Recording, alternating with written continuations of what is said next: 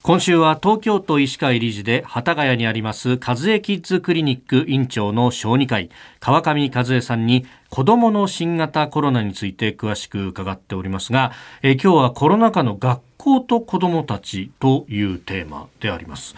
あの私もですね、え7歳の子供がいまして小学校1年生、えなんですがもうコロナ禍の学校しか知らないっていう、うこれいろんなところでなんかやっぱ変わっちゃってますよね。そうですね感染予防という目的を持っているということであの人が集まるような行事が全て中止になっていると思います。でしかもそれが2年続いてますね。ね給食黙って食べろと。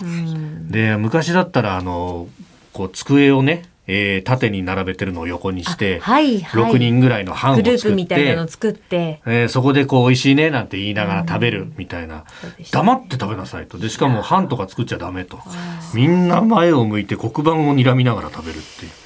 いやなんか本当話しちゃいけないから友達と美味しいねとかそういう話もできないんだって言いますね。そうですね。あの学校はいざの時に備えて子供同士の間隔はおおむね1メートル以上空けるように机を配置して前を向いて一方向向いてれば飛沫も飛ぶ方向決まってますので、そういった給食の時間も本当に喋るな。黙食と。黙食なんて新しい言葉も作られてしまいましたし、はい、それから運動会や学芸会、はい、修学旅行。あとは授業の中でも、はい、えーと、図工の時間とか理科の実験それから家庭科の調理実習。こういったものもできなくなってます。はいそっかそうなるとカリキュラムにも影響出てきますね。出てきますね。ですから学校でいろいろなこう生活におけるスキルを身につけるなんていうのはできなくなってますので、この余波は小学生だけじゃなくて高校生ぐらいまで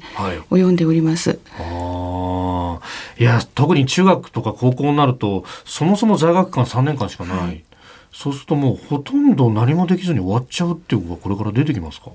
すでに出てますね。で特にあのコンタクトスポーツと言われるような運動部、はい、運動部の合宿、ええ、これができないので中学生高校生がもう何のために学校行ってるんだかっていうようなあの楽しい思い出がない。しかもマスクしているから友達の顔がわからない。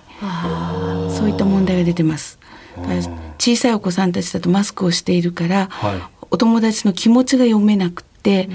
それをどう補って人の気持ちを理解して行動するかっていうのをどう教えるかこういう問題も出てます。うん。これしかしその、まあ、コンタクトスポーツも含めて運動もなかなかできづらくなってくるとなると体力面も影響を受けるんじゃないですか？体力的にも落ちているということは言われています。小学生ですと転びやすいというようなことはあの運動能力測定で数字が出るかというと微妙ですけれどもまた統計が出るのは何年か後になるので、はい、ですけど養護教諭さんに聞くと、はい、実感として子どもたちがよく転ぶということをおっしゃってました。うん確かに遠足までいかないけど、まあ、あの社会科見学的な生活科見学的なところで近所のちょっと遠い公園まで歩いていきましょうと。だそういうこともできなくなっちゃうわけですよね。そうですね。遠足もほとんどやってないですよね。はい。いやこれ、まあ、あの、イメージ、大人のイメージだと学校勉強するところだろとか思うけど、それだけの機能じゃないわけですよね。うんこの社会性を身につけられないっていうのは、どうですかね、10年後、20年後に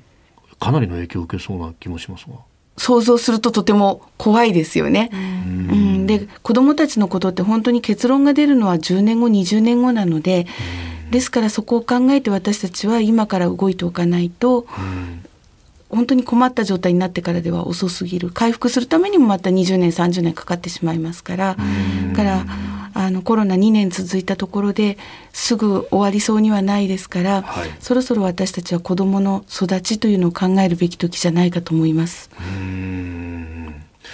えー、和江キッズクリニック院長川上和江さんに伺っております。先生明日もよろしくお願いします。よろしくお願いします